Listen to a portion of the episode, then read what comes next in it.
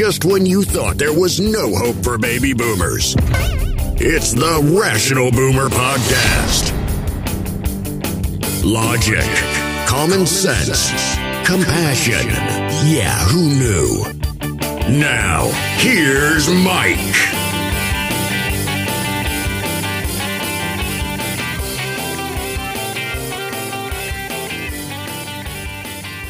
Okay, on this program, we have uh, one of those special programs where we bring a listener in and uh, they're a co host or guest on the show. And we're fortunate today to have somebody we haven't heard from before, a gentleman by Tony. He's from um, South Carolina, uh, former military. He's got quite a quite a background. So, Tony, welcome to the show, and maybe tell us a little bit about yourself so people know what we're all fucking getting into. Yeah, yeah. Thanks, Mike. So, um, uh, lifetime Democrat. I grew up in a, in Bayonne, New Jersey. So if you ever watched Saturday Night Live, they always made fun of New Jersey. Um, my my family came over with the wave of Puerto Ricans in the '60s. I went to an Irish Catholic school with real nuns when they were still beating you with uh, yeah. ru- uh, rulers and, and had nicknames like Machine Gun Gertie and stuff like that. you know, um, went to high school, went to college, joined the Navy as a military officer. I was a surface warfare officer. So, for those that don't know what a surface warfare officer is, that's the guys that fight destroyers and ships like that. Then I transferred over to Navy oceanographer, and I've got uh, advanced degrees in oceanography, national security affairs. Uh, upon my retirement, I went off and uh, taught high school as a junior ROTC uh, military instructor. And now that I've retired from that job, I now run a lightsaber uh, combat academy, one of the few in the world in Aiken, South Carolina, which is kind of a cool sort of sport. Just and, it, and it's really a low cost thing for teens and adults without without means. Kind of get them off the streets and get away from video games and do something uh, positive. So yeah, I'm a I'm a I'm a pretty cool old man. I've got uh, lots of followers, lots of students. I think my Facebook page has got 1,600 followers and friends, and and all my I, I run a couple other groups. I run a group for uh, wildlife and and animals and animal rescue. I have three rescues. I'm a grandfather. Got three grand granddaughters, and no grandsons yet. My son, unfortunately, didn't follow me into the Navy. He went into the Army uh, he's going to try to be a medic in uh, special forces. So um, my other son's a, a, high school English teacher, and my daughter uh, runs my uh, raises my grandchildren, and my my other son is down in Mississippi, and he's a landscaper. So full blessed life, no problems. This is the best time of my life, and as I said, uh, I, I, have a lot to thank, and I'm going to thank the Democratic Party because I went to college because I grew up in the projects I wouldn't have been able to afford college, and it was government programs that allowed me to go to school. Right, absolutely, and and you know, um, the fact that you're a cool man is a given because I, you know, I don't allow anybody that's not cool on the fucking show. So, so, you don't even have to mention that. I think we all know that. But obviously, you have a varied and vast background. Uh, but I wanted to ask you real quick before we get into some of the topics at hand, and there are many. Uh, sure. You you said you had a light saber academy. Now you sent That's me. You, you sent me a, a, a Facebook page that you wanted me to join, and I did. And I'm going, what the fuck is this? So please explain to me what a lightsaber. I think I know, but the people out there don't know, and they may want to look for right. it on Facebook. Right, right. So you know, the Star Wars came out, and Darth Vader and Luke Skywalker and all those guys fought with these cool weapons called lightsabers. Well, it's it's actually become a sport around the world. Really? Um, in France, it's a national sport, so it's the same as Olympic epee, Olympic foil, Olympic Olympic saber. It's, a, it's an actual covered under the French Fencing uh, Federation. Here in the United States, uh, it's a little bit different. Um, around the world, the organizations that run it all have their own different kind of rules how they how they fight. Uh, here in the United States, the biggest league in the country with with charters in every state is something called Saber Legion, and they kind of fight like like armored knights. They wear a lot of protective gear and they wear use heavy light lightsaber blades because blades come in different thicknesses. Out on the West Coast, is another group that fights with little whippy blades and they're fast. And then in Europe, they fight totally different. There's a sport in Italy called Ludo sport where they it, it, they try to actually emulate what's in the movie. So you got a bunch of thin Italians running around hitting each other. But but a lightsaber, that's in yeah. a movie. That's not really yeah. a weapon. You can you, you can't get really hurt no. from a lightsaber. I mean, oh, you can. It's a it's a polycarbonate blade. It'll hit like a baton. It has a blade. Get, you have a you have a blade. It's a polycarbonate blade with essentially think of it as a with a hilt and a flashlight behind it. And there's all kinds of lightsabers. I have six hundred dollar lightsabers that look right out of the movies, and you press a button, and they have sound, and they have lights and things flash. But with I, then I have a lot of combat lightsabers where you just basically have a flashlight behind a polycarbonate blade, and you fight each other. And and the reason for lightsabers is who doesn't like a lightsaber? I mean, a lightsaber is is is everybody likes it, but it's not threatening. If you wanted to learn how to fight with a blade, well, you can go to a, a historical European martial arts or a kendo thing, and they're sitting there with with a sword, and that's a little threatening. You can learn the same techniques with lightsaber, and that and that's it's a sport that's that's really kind of taken off and it's growing.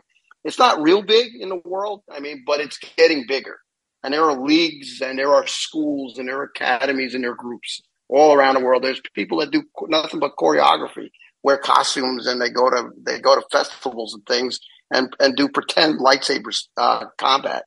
Well, that's what I was going to ask you. You said that you're going to be on a podcast coming up here soon, a nerd podcast. Do that's you, correct. Do you guys get a get a hard time about this kind of being a nerdy sport? I I I, don't because uh, I'm a warrior, and a lot of the guys that are in the sport are actually martial artists. So they come from Chinese martial arts, or they come from historical European martial arts. So these are not guys you're going to say, "Well, you're a nerd. You're fighting with a lightsaber," because you're going to get your teeth punched out.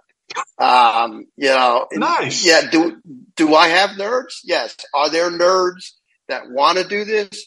Yes.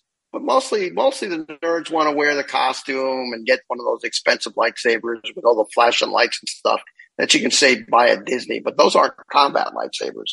Now the sport is quick, it's fast, it's hard hitting. You have to wear fencing mask. You have to wear protective gear. Um, yeah, you it'll teach you to be reasonably athletic.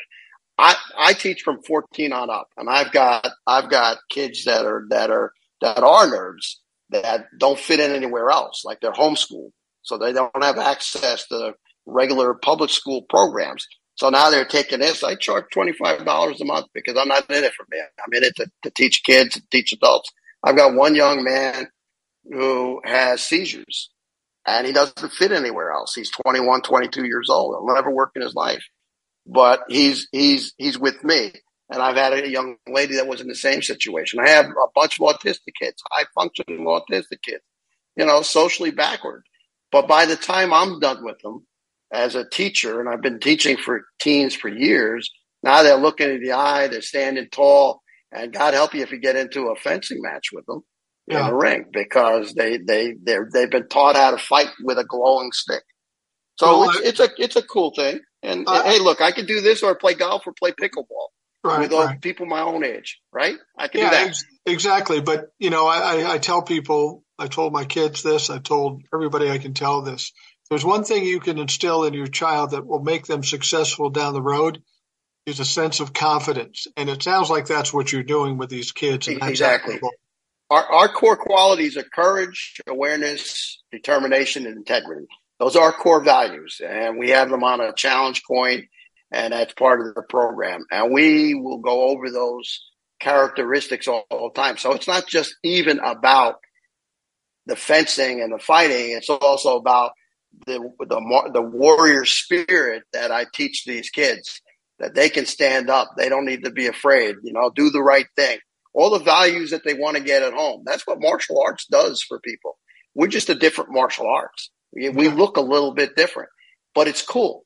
You know, I mean, think about it. You can shut the lights off and do this at night. I also break out foam weapons. So I have shields and foam axes and foam stuff, and we fight with those.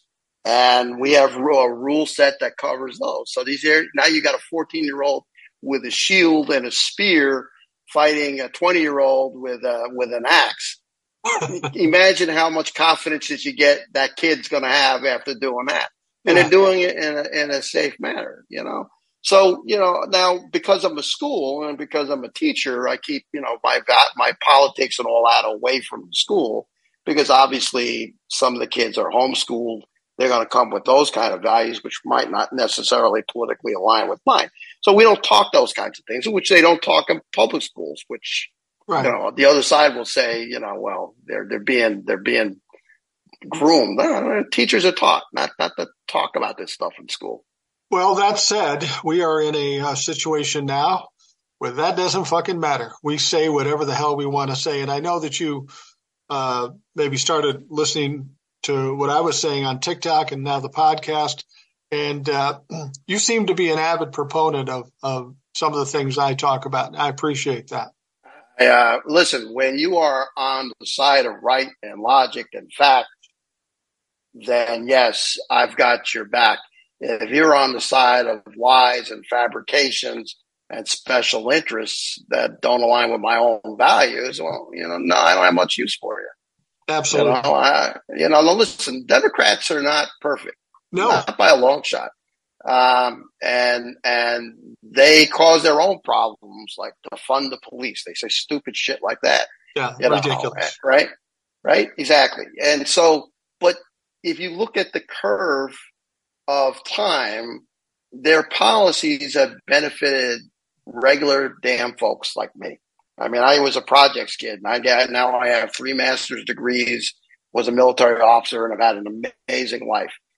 That didn't that didn't come from a tax break. That came because somebody believed enough in me to pay for my college, and and I went to college for basically free. And now I had to raise money for a bus and work and drive a taxi and all that shit. But we, we you know, I'm not a conspiracy guy, but if you look at the way things are from the 60s, the, the, the party that used to fight for labor and to fight for the safety and, and, and well-being of people has been destroyed because it's an ongoing, it's been an ongoing set of warfare since the 60s. And the other side has policy institutes and think tanks and all that. And they've done their, their best, you know, where the workers used to be in a Democratic Party they used divisive tactics to bring them over to the Republican side, where the workers were foot soldiers for for for getting out the vote. Well, what they do destroy the unions, you know, right. and they got their own they got their own foot soldiers in in in the fact of of getting the religious right as their foot soldiers, you know, make true believers out of them. And so we are where we are now because because frankly, you know, the the billionaires and the millionaires up at the top want it that way. They don't want to pay for your health care or my health care. They want to, they want a free ride.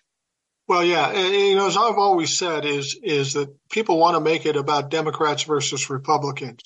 We kind of side. I kind of side with the Democrats now because the Republicans are so horrific and, and, and so damaging to this country. I got to side with whichever side is going to try to put them away but in the in the long run, I think uh, it's it's really us against them, meaning Democrats and Republicans. It's been years and years and years, and they haven't done anything for us. They don't want to pay for health care, and everybody says we can't afford it. Well, we're the ones putting in the tax money. We should get something back for what we pay for. Well, you're right. It's class warfare. Absolutely, and, and it's a it's a it, and and they won't say it because they remain hidden behind their money but it's class warfare. And unfortunately, the people who are hurt the worst are the ones that are voting for their policies. You know who they are, the magnet persons and the blue collar workers. And, you know, you addressed this the other day. It's a question of critical thinking. They can't, they can't see the bigger picture. You know, keep your hands off my, my Medicare. I mean, where do you think that comes from? Listen, I have, I have, I've always had since I joined the Navy. Um, government sponsored healthcare. I have Medicare right now. It's fantastic, you know. But what did they do? They came up with Medicare Advantage, Yeah. And they divided the seniors with Medicare Advantage. And Medicare Advantage is now at the point where it'll have more seniors in it. And what is Medicare Advantage? It's a for profit kind of thing. And they, they, of course, they, it's cheaper because they limit benefits. And right. these poor stupid seniors who should know better, um, you know, they, they vote for the policies that hurt them. And the, the, uh, the organizations like the AARP who say, listen, man, you, you know, you need to be careful with your vote. Well, now they cry, cry class warfare. You guys are engaged in class warfare. No, they're engaged in class warfare.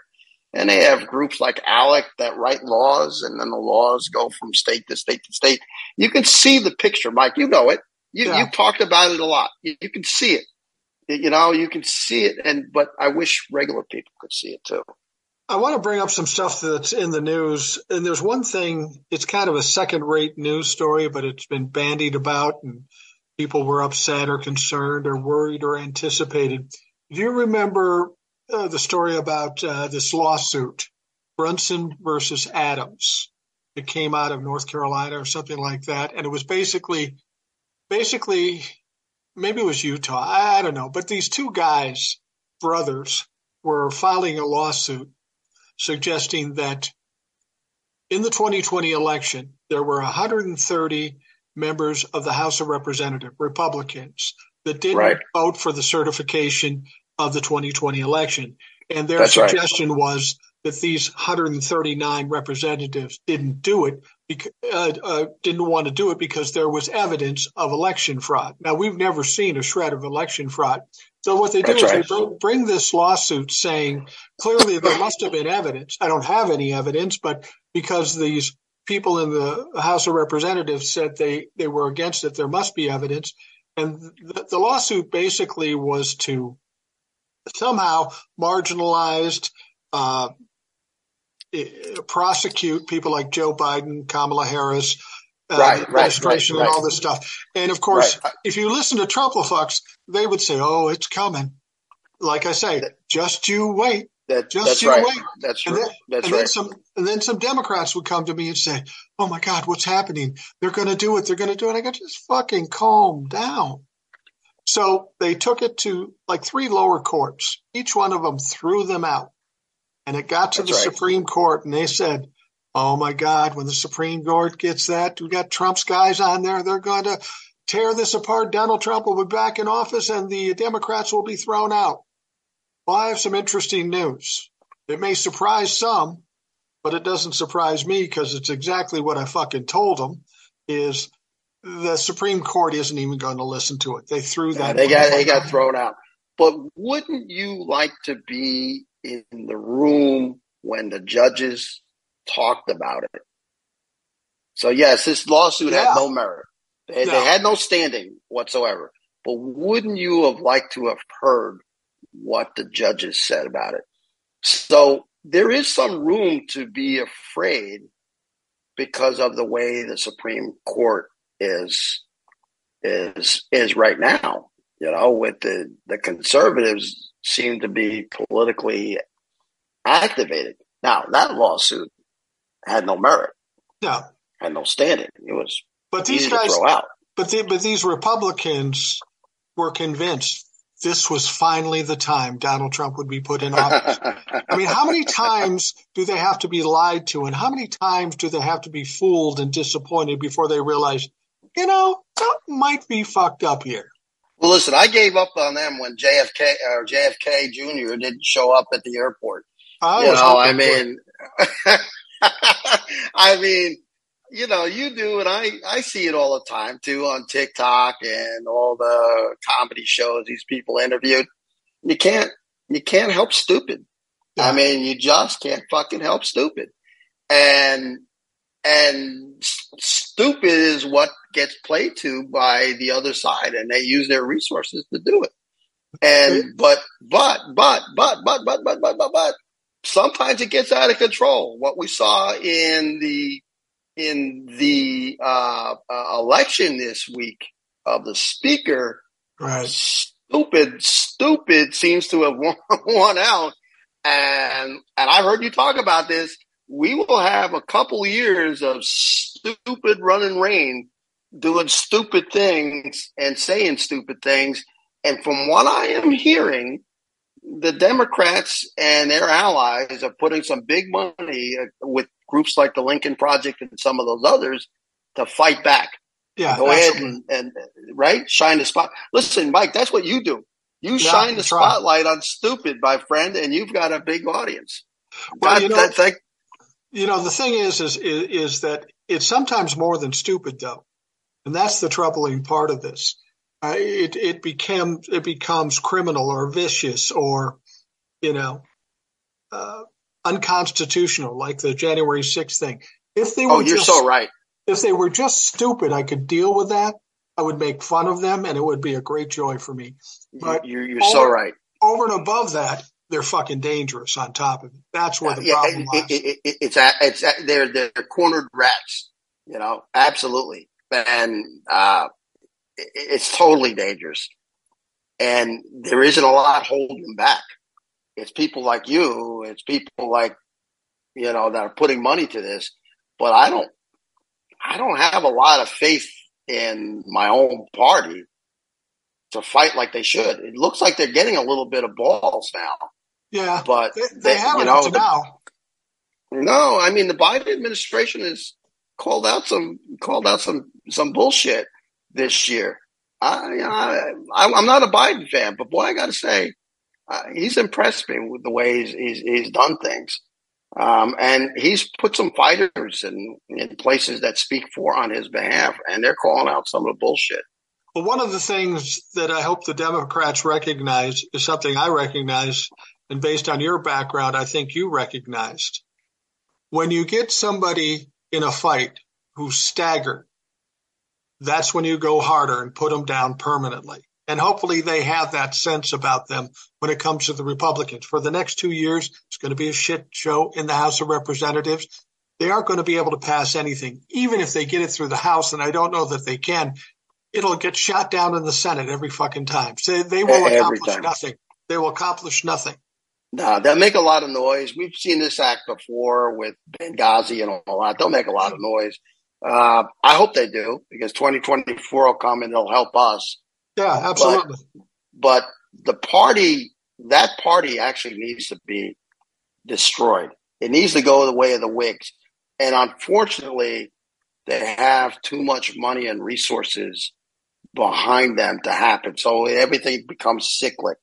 You yeah. know, just when you think you got them down, they fucking rise up again. You know, but I Trump, and so go ahead. No, I agree with you. I think what has to be done is the Republican Party, as we see it now, has to be destroyed because it's it's not just uh, it's not just different ideology than than we have. Like I say, it's a dangerous situation.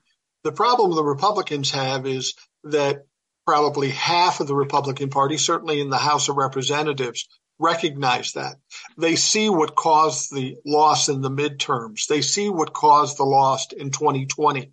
And they're saying, okay, maybe we better step away from this. Granted, it took them longer than it should have, but at least they recognize it. it's these MAGA fucks that don't recognize it or refuse to recognize it. And that split is going to create the implosion of that. Somebody's going to have to win, and I don't think the MAGA fucks will. I think the more normal side will. But even if they do win, it's going to take 10 years to recuperate from the shit they did to themselves. Yeah, I think the MAGA guys are going after like the corporations and the wealthy, yeah. trying to be populist. They're, they're going to get sunk. But but the problem is the problem is that uh,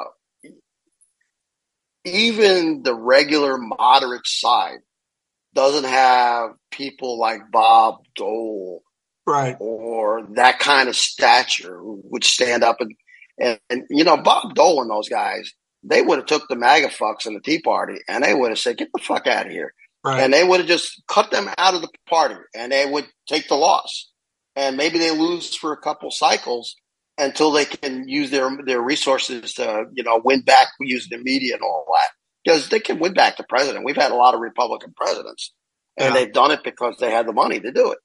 But but they weren't. This what was different about the Trump era is they they they let the tiger loose instead Right. of putting it in a, in a freaking cage. And instead of taking a loss for a few cycles, you know, it almost destroyed the country. And so now it's a dangerous situation. I mean, you look at Brazil, and that's what this translates to. It, it does translate to that, and I wanted to talk about that too. But but you know the thing with Donald Trump coming into office, um, it changed the ideology of the Republican Party, not making it more extreme, not just making it more extreme. When the Republicans had a plan and they followed it, as despicable as it might have been, at least it had some potential to work. But Donald Trump stole or broke that plan.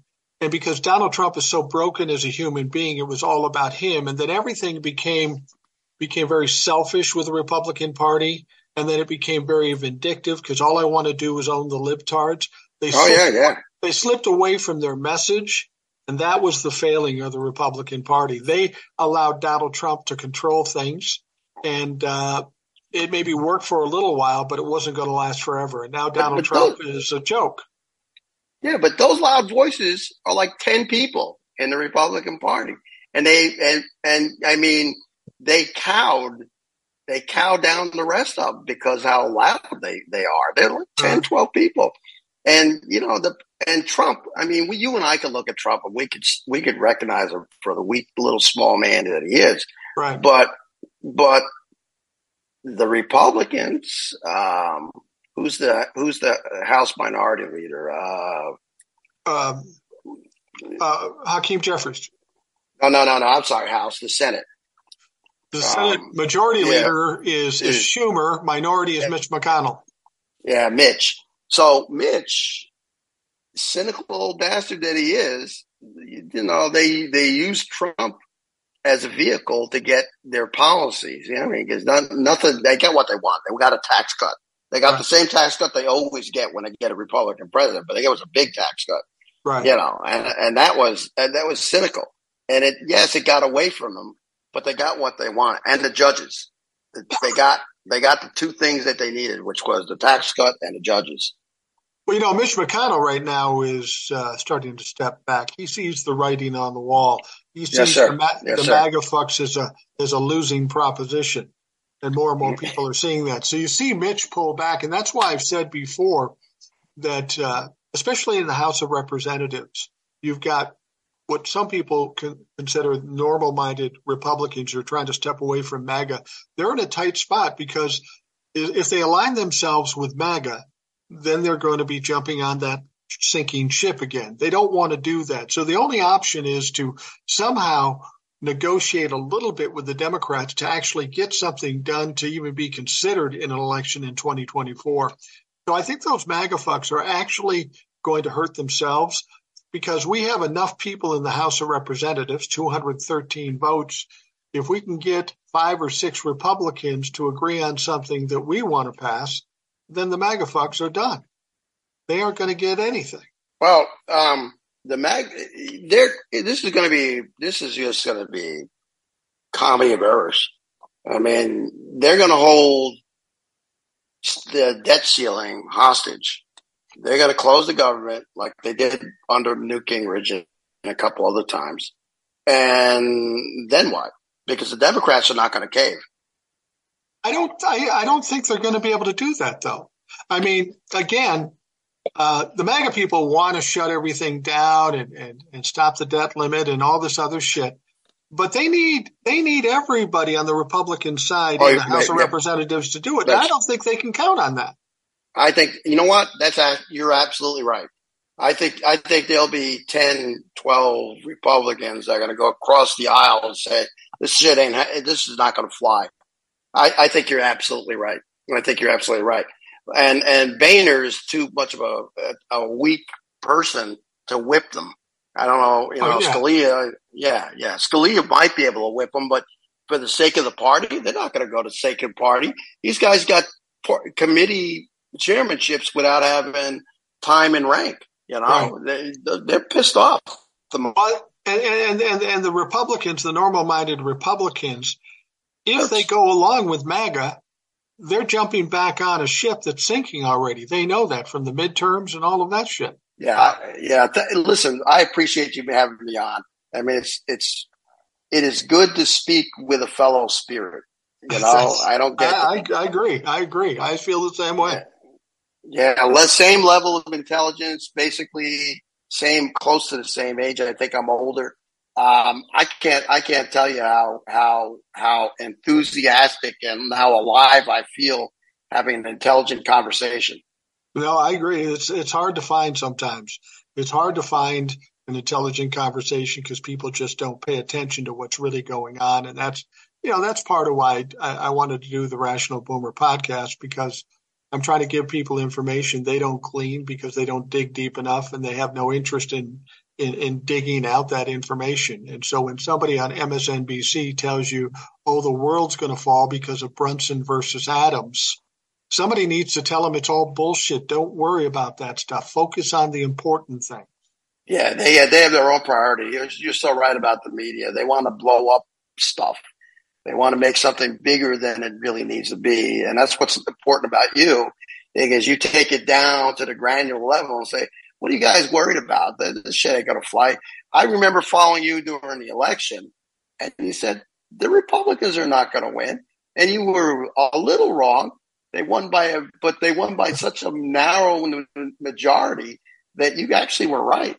Well, you know, the thing, yeah, yeah, the thing is that everybody expected the red wave. I said there wasn't going to be a red wave. I said they wouldn't win, and they did, in fact, win the House of Representatives by a slim margin. But in realistic terms, and I'm not trying to save my prediction because it was just based on what I saw. But, right, right. But, but depending on how you look at what happened in the midterms, the Republicans did not win. They lost a no, lot. Nah, they gained a little bit in the House, but they thought they were going to win big in the House. They thought they were going to win big in the Senate, and they fucked themselves over. And it wasn't hard. You know, it wasn't like I'm some genius. If you overturn Roe v. Wade, pissing off 50% of the country who happen to be women, I've been married 39 years. I know what that fucking gets you. It gets you out exactly, in the cold. Exactly. Gets you. Well, I would tell you this: after watching cable news and walking away depressed, I'd have to jump on TikTok to find a rational boomer, uh, a, at least a couple of, and just to kind of put my perspective right. So, you saved you saved my fucking sanity during the midterms, my friend. Well, you know, you funny. and a couple others. I, I, yeah, there's a bunch of other guys that, that, do what I do, and they do it differently. But I watch them too, and it, it's very helpful for me. But I get that a lot. People say, you know, I really needed to hear this because I was going nuts. I was freaking out, and uh, they say you calm me down a little bit. And I think, I think that uh, everybody wants to make everything to be this tragedy, this impending doom. And I've told people before. I said, I said, why aren't you worried? And I said, because I'm 62 years old. And in my life, I've gone through every trial, tribulation, tragedy, fucking mess, fucking problem. And every time I thought, oh my God, this is it. This is the end. But here I sit in, at 62 years of age, completely comfortable, stress free, talking on the internet in my fucking living room. I'm fine. I'm good. So if I can make it through all that shit, anything that confronts me now, I don't care. And every yeah, yeah, person should understand that. Yeah, listen, I'm a cancer survivor and I'm 68 and I feel exactly the same way. I'm in a comfortable position and uh, I'm doing fine. And I look at the upcoming generation, Generation Z and the millennials, and I go, man, this is great. There's a reason why they are attacking voting rights because in the long run, the demographics are totally against them. So oh, absolutely. They, their, they t- they better get their fucking act together. They're talking by 2028, the majority of the voters will be millennials and or Gen Zs. And that means and, the end of the Republican Party because in this recent election, 70, 75% of those folks all voted Democrat. They aren't going to tolerate like, this bullshit. They don't like Marjorie Taylor Greene. they don't like Mike Gaetz. They don't like they don't like those old, all those motherfuckers. They don't they don't like they don't like any of them. They don't like all the old white guys. Sorry, Mike. No, no, no, no, no. I, have said before. I said, you know, we need to to come to an end of an era, the era of the old white man. I mean, the future yeah, yeah. future is not ours. We're not going to. Well, you know, when I when I run into somebody who's either black or Hispanic, I go, you know, and we talk a little politics because they're generally on my side.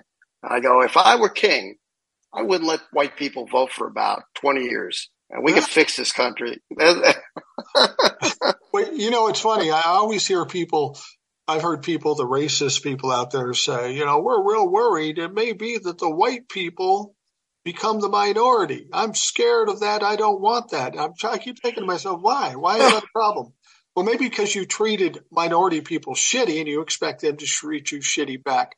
But I learned a lesson. I've talked about this on the show. I didn't know this till just recently because it never really made any difference to me. But uh, I, have talked about this little place that my, my wife and I bought in Savannah, Savannah, Georgia. Oh, yeah, yeah. yeah we love yeah. Savannah, Georgia. And I was looking at the ethnic breakdown of Savannah, Georgia. Oh, and it sure. was like 54% black, 38% white.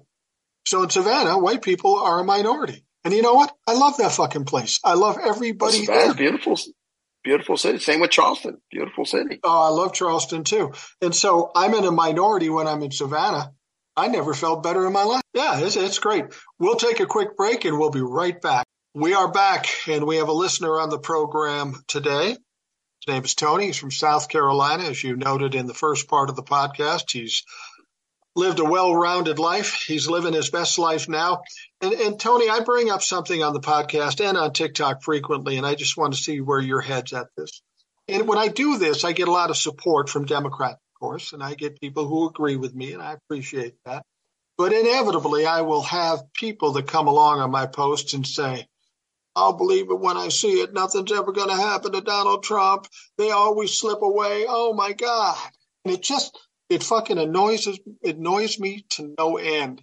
And I think you can appreciate this. If if one of your uh, saber fighters walked in and says, "I'm going to get my ass kicked. I, I don't even know why I'm doing this because I'm going to get," you would slap that motherfucker.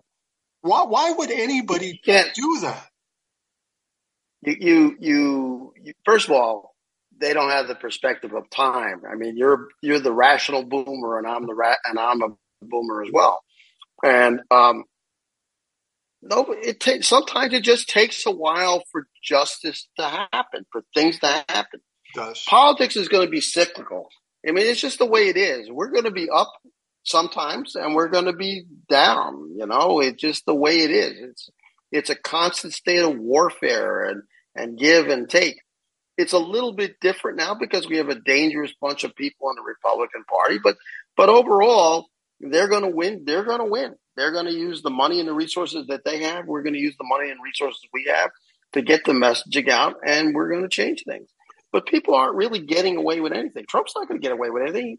He's he's he's look being looked at as a really tiny man now, yeah. a small man, and, and he's not getting the attention he's getting, and and the law is closing in. And yeah, okay, um, the, the, the, the new Congress is going to try to set up some kind of judiciary on the judiciary committee to try to circumvent shit. They ain't going to circumvent shit. No, they can't. They're going the Biden administration is going to do to do to them what they did to the Democrats. They're just going to ignore the subpoenas. They're going to say, "Take us to court." They're going to do everything else, and the Justice Department uh, it will, has more than enough qualified lawyers to go ahead and win in court over everything. Well, let's just clarify what you're saying there. And I think I mentioned this in a previous podcast too, but I'll say it again because it's important.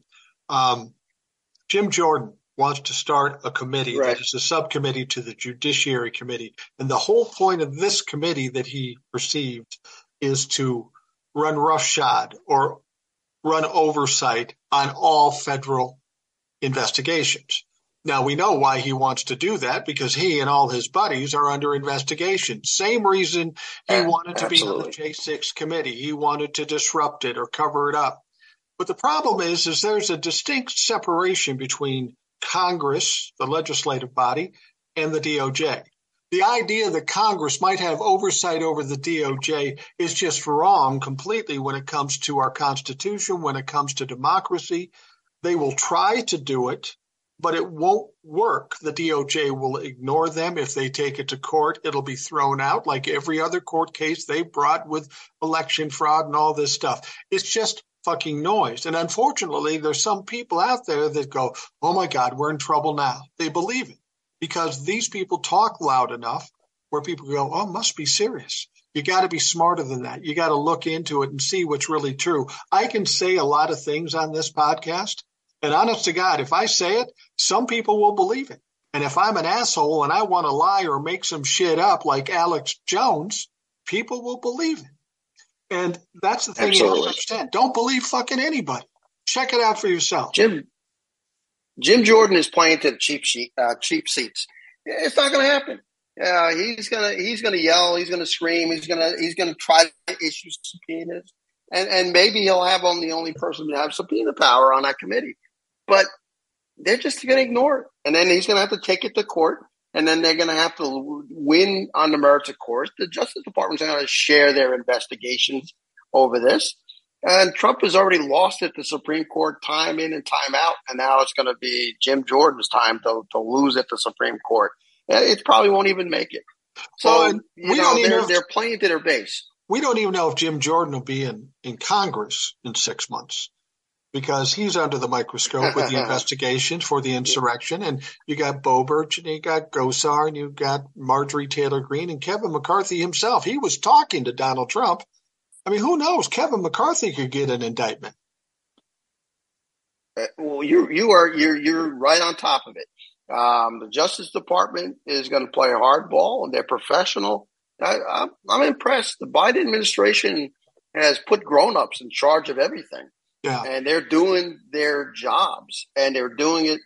Do I want Merrick Garland to go a little quicker? Absolutely. Do I want to see the orange man in a jumpsuit soon? Absolutely. But the, the pressure is getting to him, and you can see it in his explosions on Truth Social every 48 hours. You know, he's slowly, the noose is tightening around him. Yeah. And it's tightening around the, around the rest of them. And we're going to see some shit probably within the next six months. I, I, I think it's going to go quicker than people think. Well, we know that. Uh, well, I put it to you this way: if you're worried about how long it's taking for Donald Trump uh, to get indicted or anybody else amongst Donald Trump's group, um, put it this way: say you bought a nice prime rib for Christmas, okay?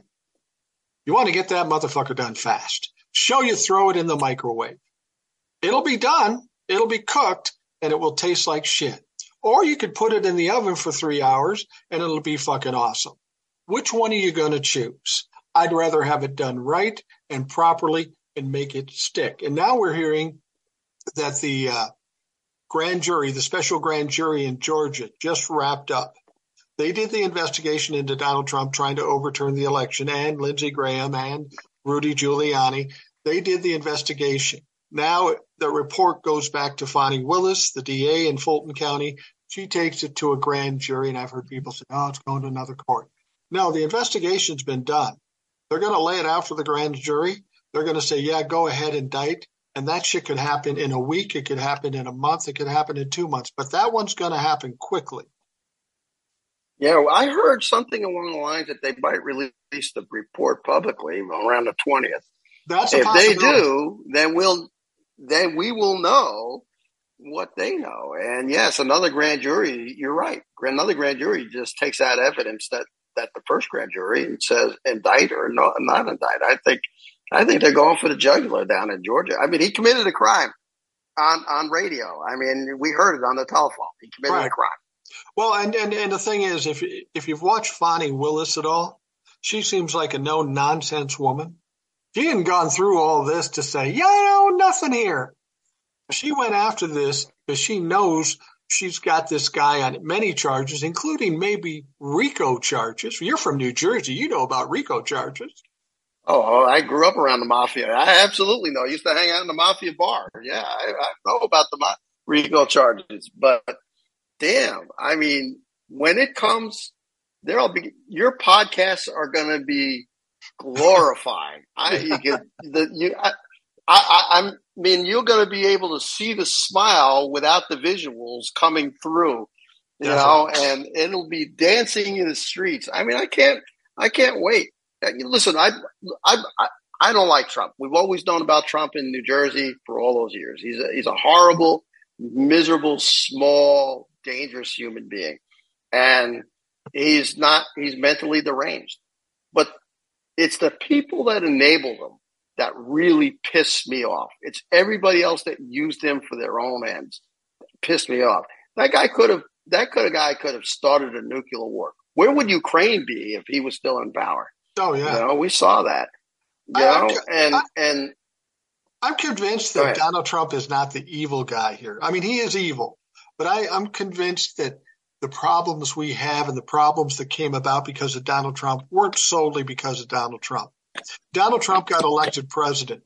And I think they saw the evil people in the Republican Party saw, oh, here's some dumb motherfucker we can manipulate. All we have to do is pat him on the butt, pat him on the head, say he's a genius, and he'll do whatever we want. And he doesn't care about looking like a fool doing it. So he was a willful idiot for the Republicans. Oh, he's a moron. I mean, he's absolutely stupid moron. He can't even he can't even speak well. You know, this things changed in the '90s with Newt Gingrich, and the part that party has never been the same no. since those days. It's gotten worse and worse and worse and worse. And the dumbasses that vote for them, I, I, I all I can say is bless their hearts. You know, yeah. you know that saying down here. You know, right? Bless south, their hearts. You're right, right. But you know what? Fuck them. I, I mean, you you know, I, I can't say bless their hearts. I can't be that nice for them being that stupid. It, no. it, I know a lot of conservatives, and God bless them. I love them, but their view of the world is narrowly focused, and because it's narrowly focused, they can be turned in directions by the people with money who have the resources to get out the messaging that needs to be done to put instill a fear.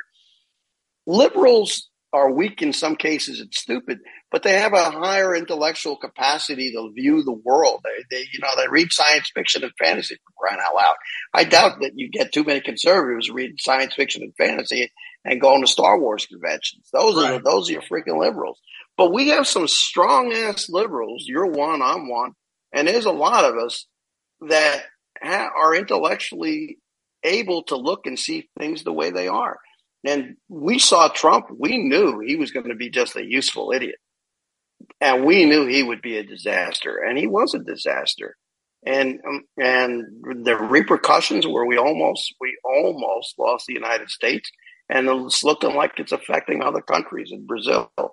A big lie. I would imagine you run into this too, but for me, I, I think I confuse Trump bucks because liberals are known to be more passive and easygoing, and they come up against me and and uh, I'm like them except worse and except I'm dealing with facts and they don't know what to deal with that. One guy said to me, he goes, "You're like a liberal Rush Limbaugh," and I said, "I feel like I should slap you for that shit." Because Rush Limbaugh is a phony and a fake and a joke. Um, and right. he's dead, so we got that going for us. Um, thank goodness. Yeah, thank goodness. Favors. You know, in addition to the Georgia special grand jury that wrapped up, the DOJ now appears to be getting closer to doing something too. And I, I, think they're going to focus first on those top secret documents because that's the easiest and simplest to prove. Yeah, Jack Jack White's got that, and you're right. I think you're right. Jack Smith, Jack White's with Jack Smith. I'm sorry. yeah, yeah, I'm sorry, Jack Smith. Yeah, I think you're exactly right. I think they're going to focus on what's an easy sell, and uh, they're they're going to get him on corruption and RICO charges and and selling state secrets and all the other stuff that that went on with it. And uh, he definitely tried to interfere with the investigation. So, it, from what I know, and probably from what you know, listening to everything that goes on out there in the public sphere, these charges are are for real, no kidding, and will stick and easily made by experienced prosecutors. You know, it's interesting. There was a story that came out yesterday, um, and it was about some documents found in a uh, place called the Penn Biden Center. Hold on the Penn Biden Center, there was some documents in the vice president's office, or when he was vice president office, or whatever it was, and they were classified documents. So everybody's all the Republicans go, say he stole documents, he stole documents.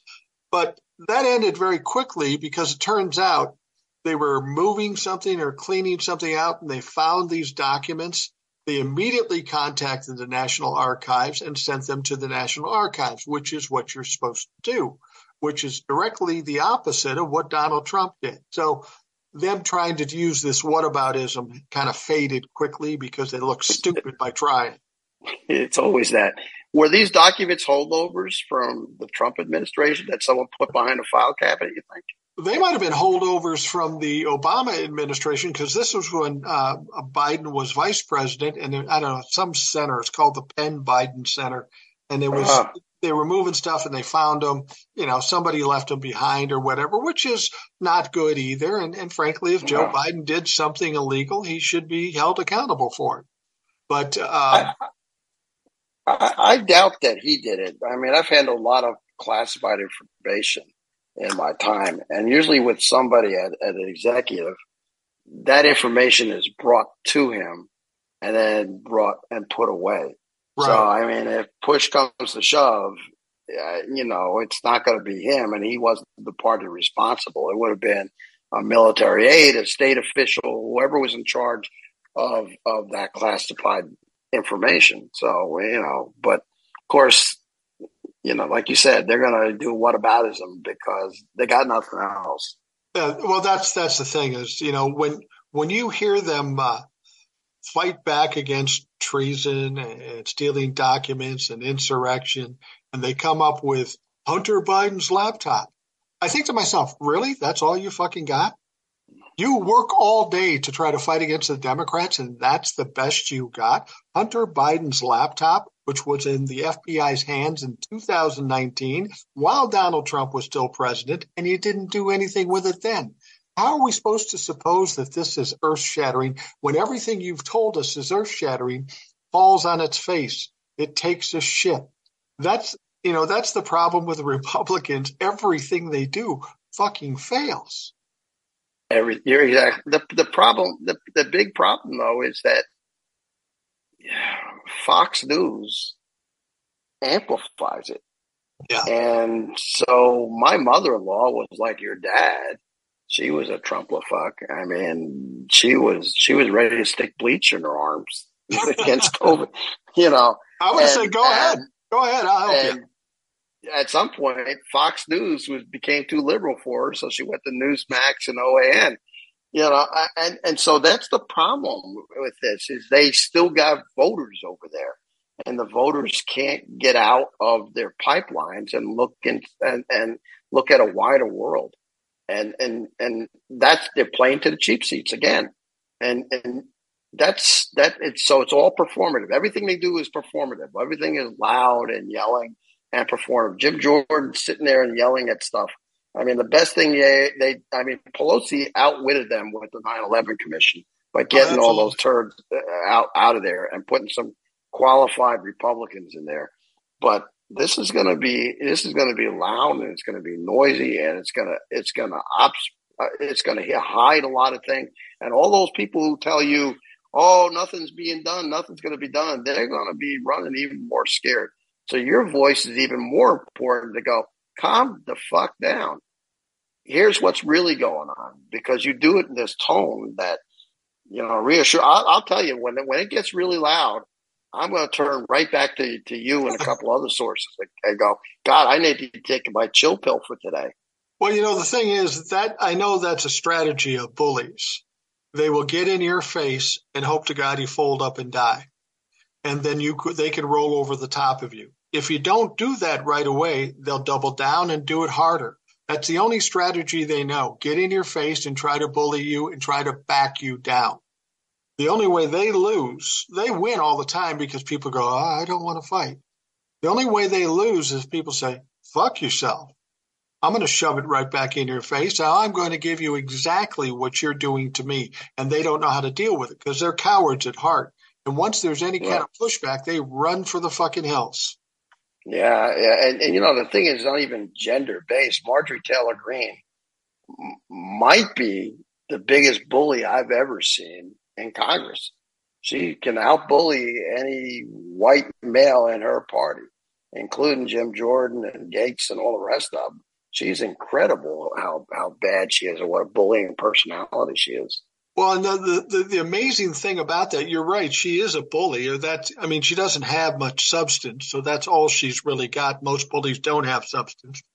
But the thing is, is she's only a bully and successful at it is for because some dumb reason the Republicans allow it. And the Republicans yeah. made a big mistake when they gave her any kind of power at all. She's well, a you did, joke. But, but, she won her district. That's the thing. Yeah, how she won her happen? safe red district. I, I, I don't know. The the candidate running against her seemed to be a really good he was. Know, Democrat.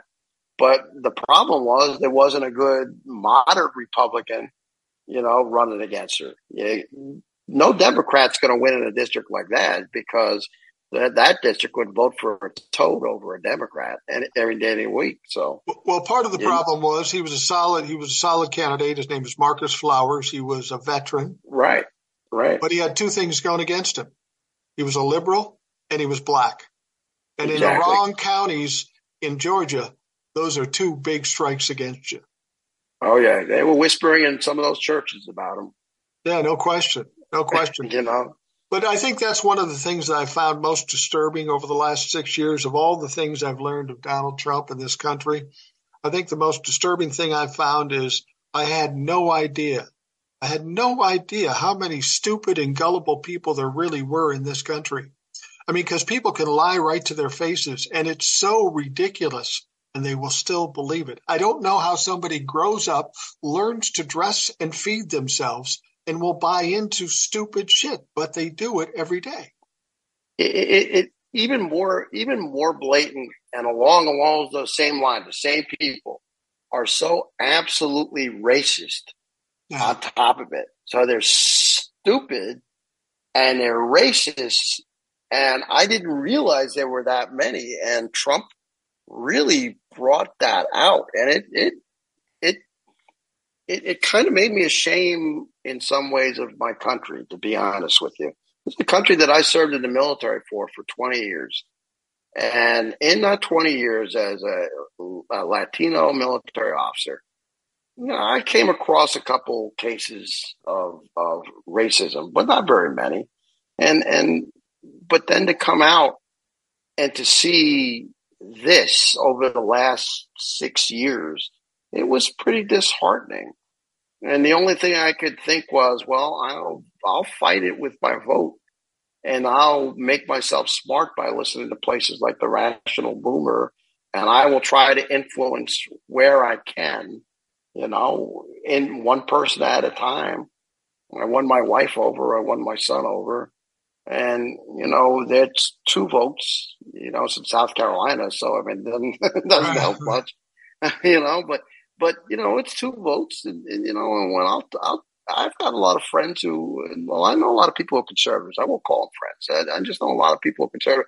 And they're really nice, generous people. But there's some kind of just disconnect when it comes to things like this. And they say the most stupid, god awful things. We ran into an old woman, big woman, could barely walk. And she goes to the pulmonologist office. She goes, Yeah, I was listening to Fox News.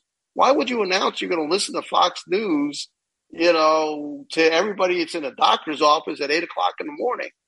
And, you know, and I, and automatically my mind categorized. Okay. I know who she is. Yeah, you know, exactly. I'm just, I'm going, I'm going to be polite. I'm going to be nice and I'm going to keep the conversation short and move on and yet she was sweet as could be, but she was she was one of them.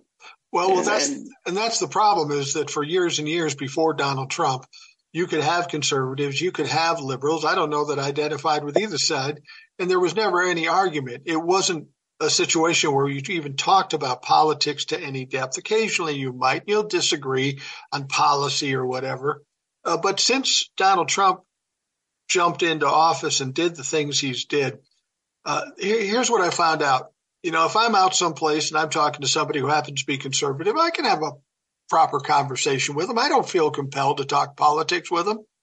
But if they know me, if they've heard the podcast or TikToks, they feel compelled to challenge me and get in my face and say, well, this happened or that happened or the Keystone Pipeline.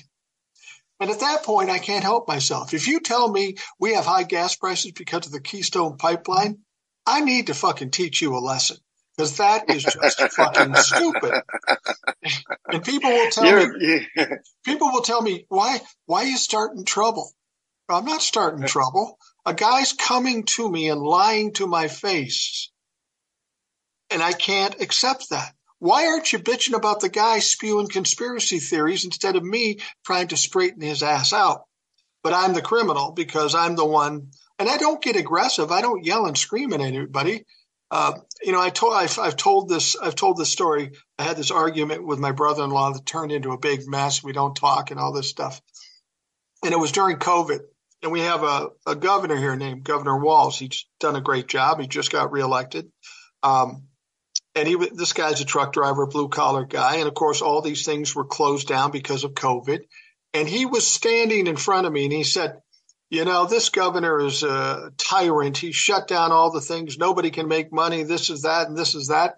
And all I said to him was, "You know, had this been handled at the top properly, we wouldn't even be doing this right now." That's all I said, and that's true and he exploded and then that was a fucking shit show. And i just stood there and grinned he said you said this and you said that. I go yeah i fucking said it. I stand behind it. You can not like it but fucking relax. You're you're still in the fight. You know when my mother-in-law would come over for dinner and i, I explained who she was. Little short church lady yeah. ble- bleach in the veins all that thing. Um i just told her i said barbara there's no political talk at my kitchen. Yeah. None. You know, because, you know, she's a she's a Brandon, you know, let's go Brandon kind of gal. And um you know, and I you know, she's passed away now and God bless her, but I, I no, we don't. And so I just don't talk to them as soon as I've identified. This is going to sound bad. If I go to talk to a white person you know, and I'm I'm I kind of look white, maybe, or maybe I'm not. I go, okay, you got to talk to this white person. Don't talk politics, right. you know. Uh, but if you if something slips and you can categorize it, be prepared to retreat very kindly and nicely. Yeah, there's no point in being being rude. When I talk to a minority, and this happens in the minority community all the time, and we talk politics, I got to say, we, we, we spend a lot of time laughing and giggling about some of the things we see white people. White people do, yeah. Yeah, absolutely. you know, I mean, you know, and then so now I'm this old man and I've gotten on TikTok, which, and it makes me giggle because here are these other minorities talking about politics and they're saying the things that I would talk to with a guy who just delivered something to my house who happens to be black or Hispanic. Right, and right. I go, and they're saying it out loud. And I go, Oh my God, this is kind of funny. And then I turn and then there's the white guy, Rational Boomer. And I go, I like that guy and I'm going to follow, I'm going to follow him because he's smart. And if I ran into him at Kroger's, you know, I wouldn't worry too much about having a conversation, but I always try to, when I do talk to a person of of a, of a, of a light color, let's say, I do try to probe a little bit about their politics without being when and try to be subtle about it, unless it's pretty obvious. I mean, it's pretty obvious. Uh, I'm not gonna I'm not gonna go there. One one of the reasons I felt compelled about doing this is because the way I look. I'm a middle aged boomer white guy. If you saw me walking down the street and you might be a millennial or a Gen Z or a person of color or whatever, you might say, ah, there's a fucking Trump humper. There's a fucking Trump humping misogynistic white supremacist. And, and of course I'm not. So when I started doing what I do on TikTok, it, I felt like I was a novelty. I was a contradiction. I looked one way, but acted a different way, you know? It's, yeah. it, it, it's, it, it's like if you saw this real masculine guy, but it turns out he was gay people would be in, in, in, in, intrigued by that because it doesn't make any sense. And I thought that might be the case. And then for a while, I thought, I can't be a fucking unicorn out here. I can't be the only one who's a, a boomer and, and has a normal, reasonable mind. And as it turns out, the, the, the benefit to doing TikTok and the podcast is that I got large groups of people who are just like you and I. There's a lot of people. Yeah, yeah, yeah, yeah. You listen, you're you're not you are not alone. There are lots and lots and lots of white people. You go, you see any march for I don't know police reform. Half the half the people marching are white. Yeah, you know, uh, and God bless women. Um, you can uh, you can kind of look at the hairstyles and you go, wow, that's uh, Republican. Yeah. Oh, yeah. that's a that's a, that's a you know what I'm saying? Cherry that's Lake. A, that's a, yeah, right. And that's a that's a Democrat right there. But boy, those women are out there and they're fighting hard. And God bless them. I mean, the reality is black women, white women politically are carrying our water on the progressive side of things. Absolutely. You know? Absolutely. Yeah. And and they are true warriors when it comes to this. They are they are they are in the fight and they are they the contrast between them and the other side it just it it it it it, it makes my heart sing to know that I'm on the side of this little 80 year old white woman who's been marching and I don't march you know I, I don't march because I have my other I have other passions that I do but God bless her and they go to Washington in, in droves and they vote and they call people on the phone and then there are old guys like you. I got to say, though, among the boomer population, you and I are an anachronism as far as as boomers. I don't. I'd say if you were to look at the boomer males, we're probably thirty percent of us are are progressive. Yeah, my probably, guess.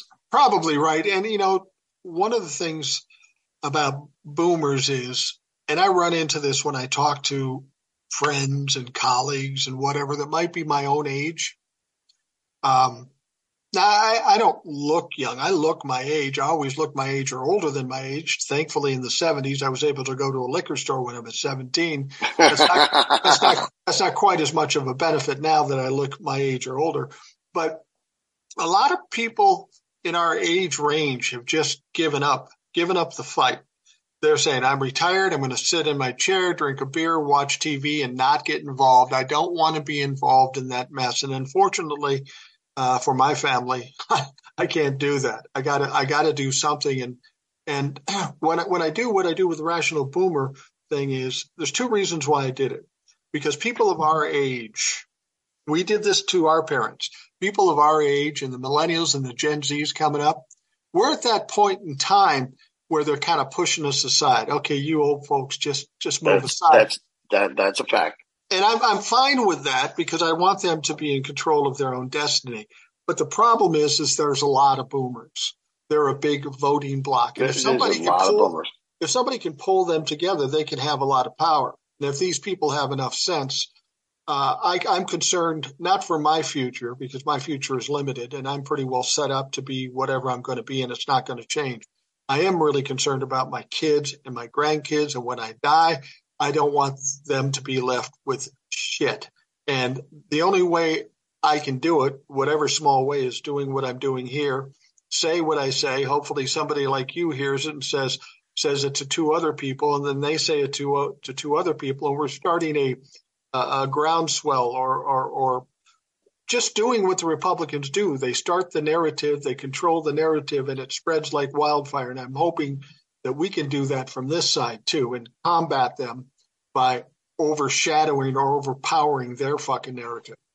Yeah, I don't talk to gen- our boomers. I mean, we started off, we were the hippies in the 60s, and somehow we have uh, lost our way and we've really fucked up this country. We were the, oh, yeah. the generation that preceded us, you know, I mean, they were pretty racist bunch, but it's the way they grew up. We knew better you know, we we came up during the time of Woodstock and all that. We knew better, and look what we turned into. And uh, we've got all the money. And I, I like you, I worry about the other generation. So I talk to millennials and young people, and I talk politics, and I talk I talk money, because we're screwing them over. We're leaving them a pretty fucked up world in some well, respects. Well, one of the things I'm really uh, appreciative of is that on this Rational Boomer podcast, and even on the TikToks to a certain extent, I wouldn't say it's a huge number, but there's a lot of millennials and even Gen Zs that listen to the Rational Boomer podcast. Why, I don't know, but they do.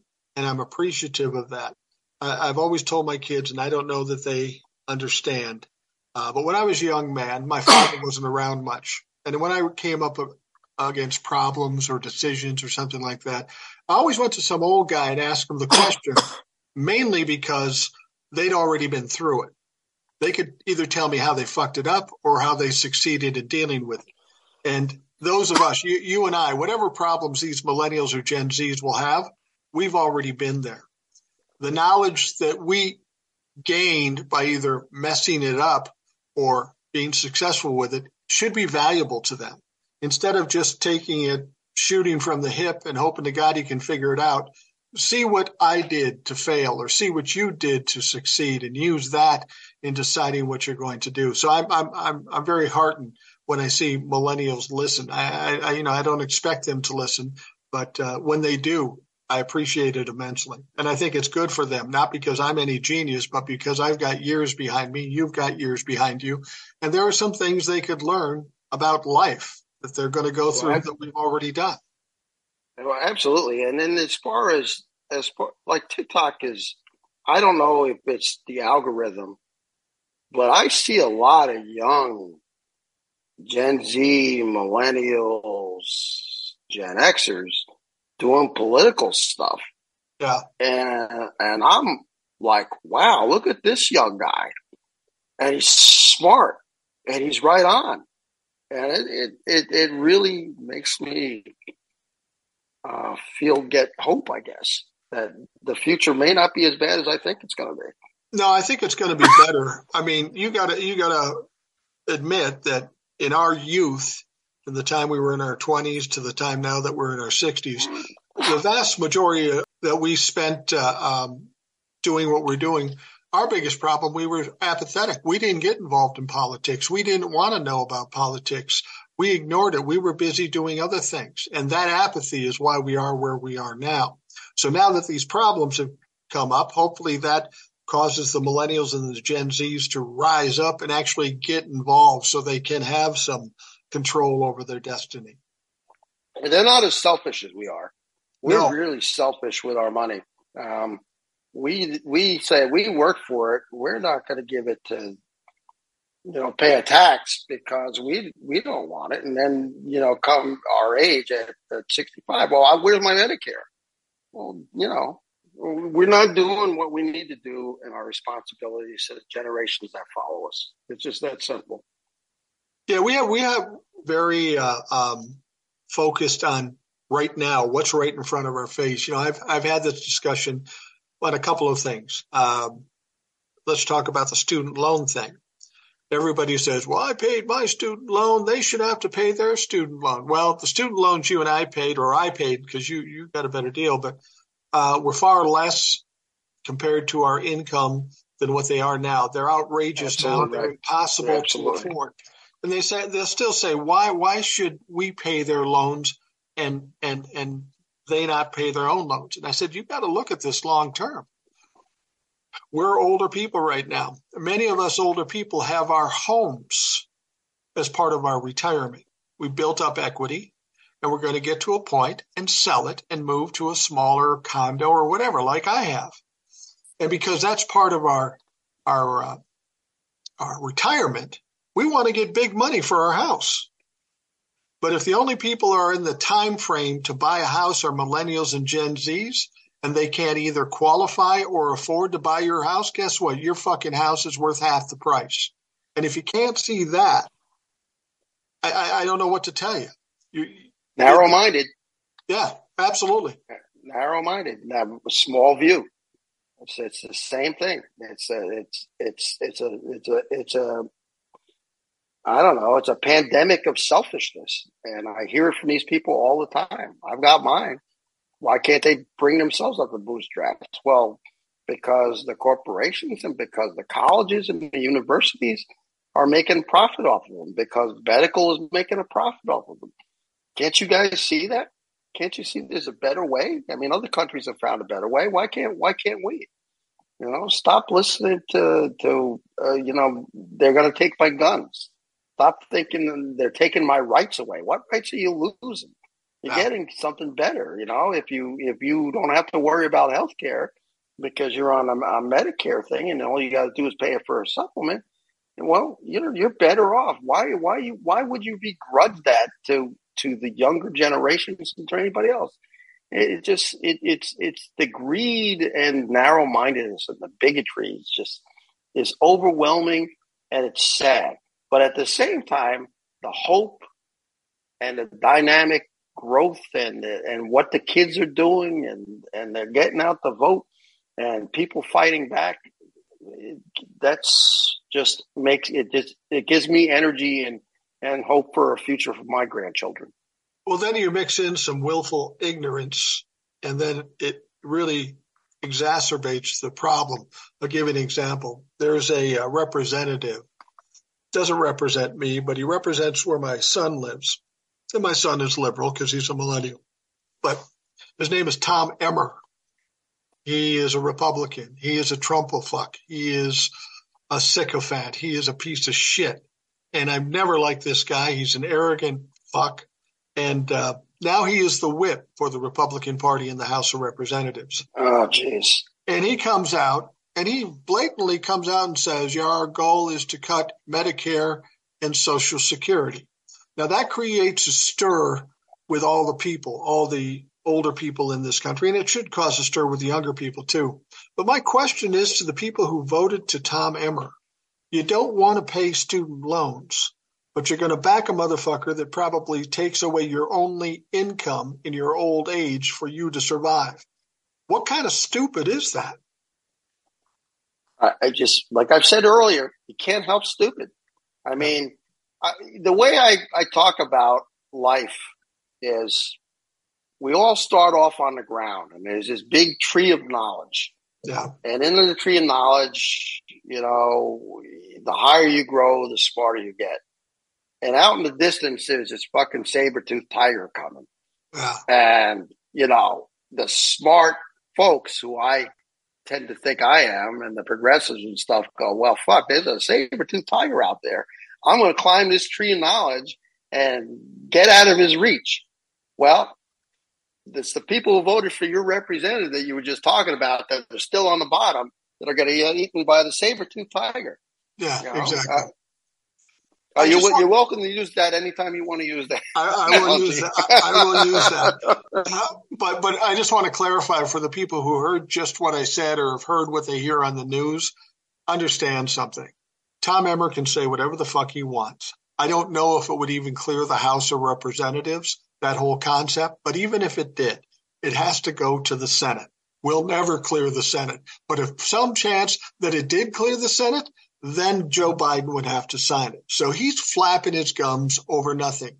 It's all rhetoric and bullshit. It's not going to happen. The day that they cut Social Security and Medicare in this world, the Republicans are going to have to go underground because they are going to be an endangered species. But, but, but we hope that they talk about it yeah. over the next two years. We want them to talk about it. We want organizations like the To go send out newsletters, you know? We want them to say that. We want old people to go, oh, you know, and not maybe not vote for their representatives in their safe district. We want them to piss off people to stay home. So let them talk, let them yell, let them scream. Well, and that you know that's the point of with the House of Representatives. As much as they think they have power, they're going to be spinning their wheels. They're going to be fighting amongst themselves before they can even address the Democrats. And through that two years, they're going to accomplish nothing. And this is why I've said before, I think that the Republicans would have been better off if they lost the House than winning the House by a slim margin.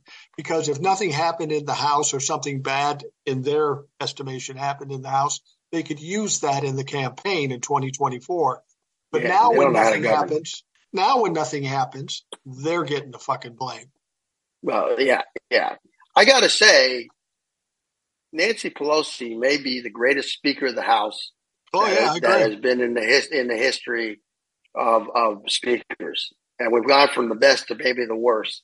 So you're right. They're better off when they lose and they bitch and complain and raise money to keep their jobs in their own districts than than when they have to govern because they're too stupid to just keep their mouth shut and pass bills and and then talk around the bills out in public. They actually say what they're going to do. Um, so I have, you know, I, it's going to be an interesting two years. And Tom, I'm Mike, you're going to be out there pointing it out every single day.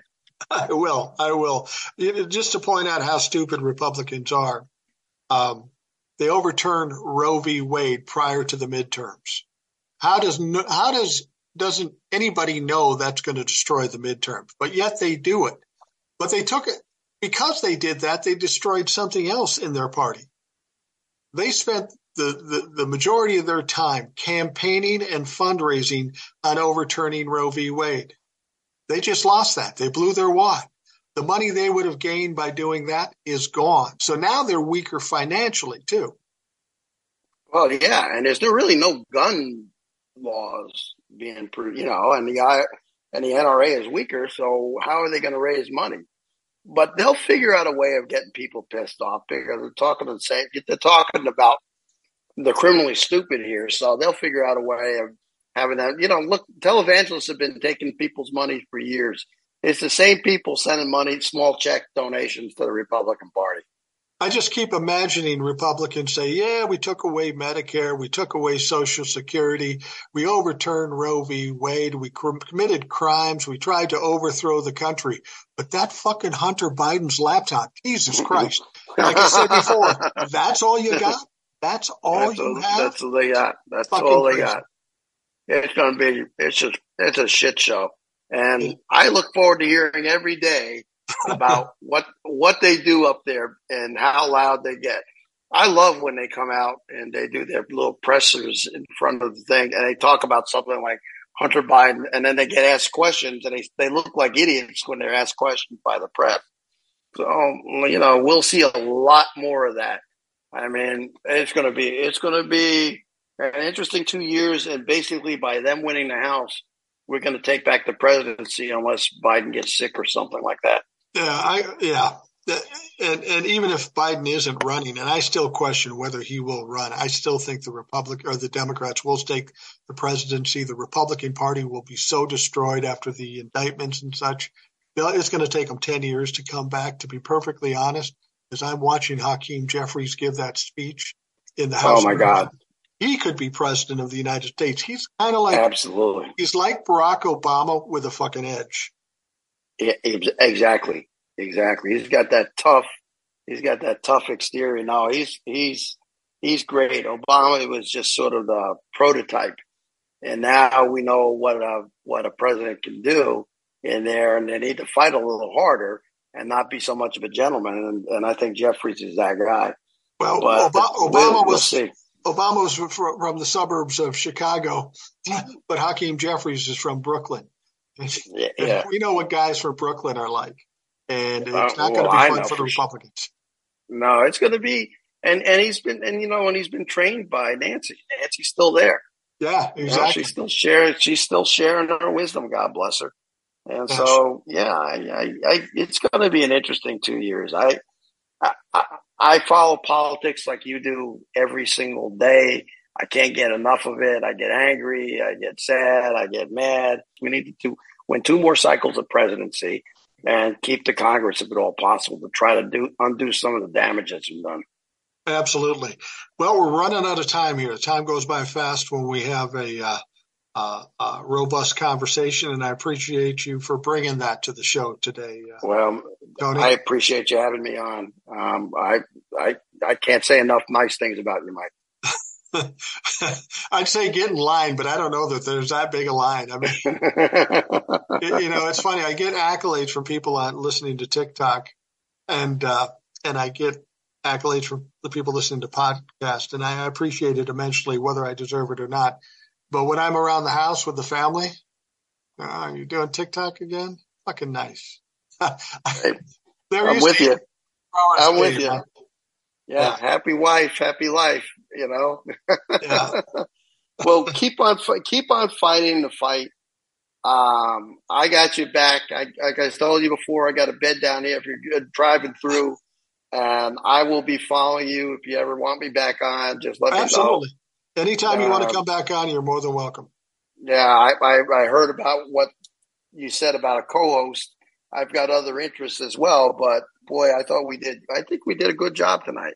We did a great job. I mean, it's uh, to be honest with you, everybody is leery about coming on the show as a guest because they're, you know, maybe a little self conscious or whatever.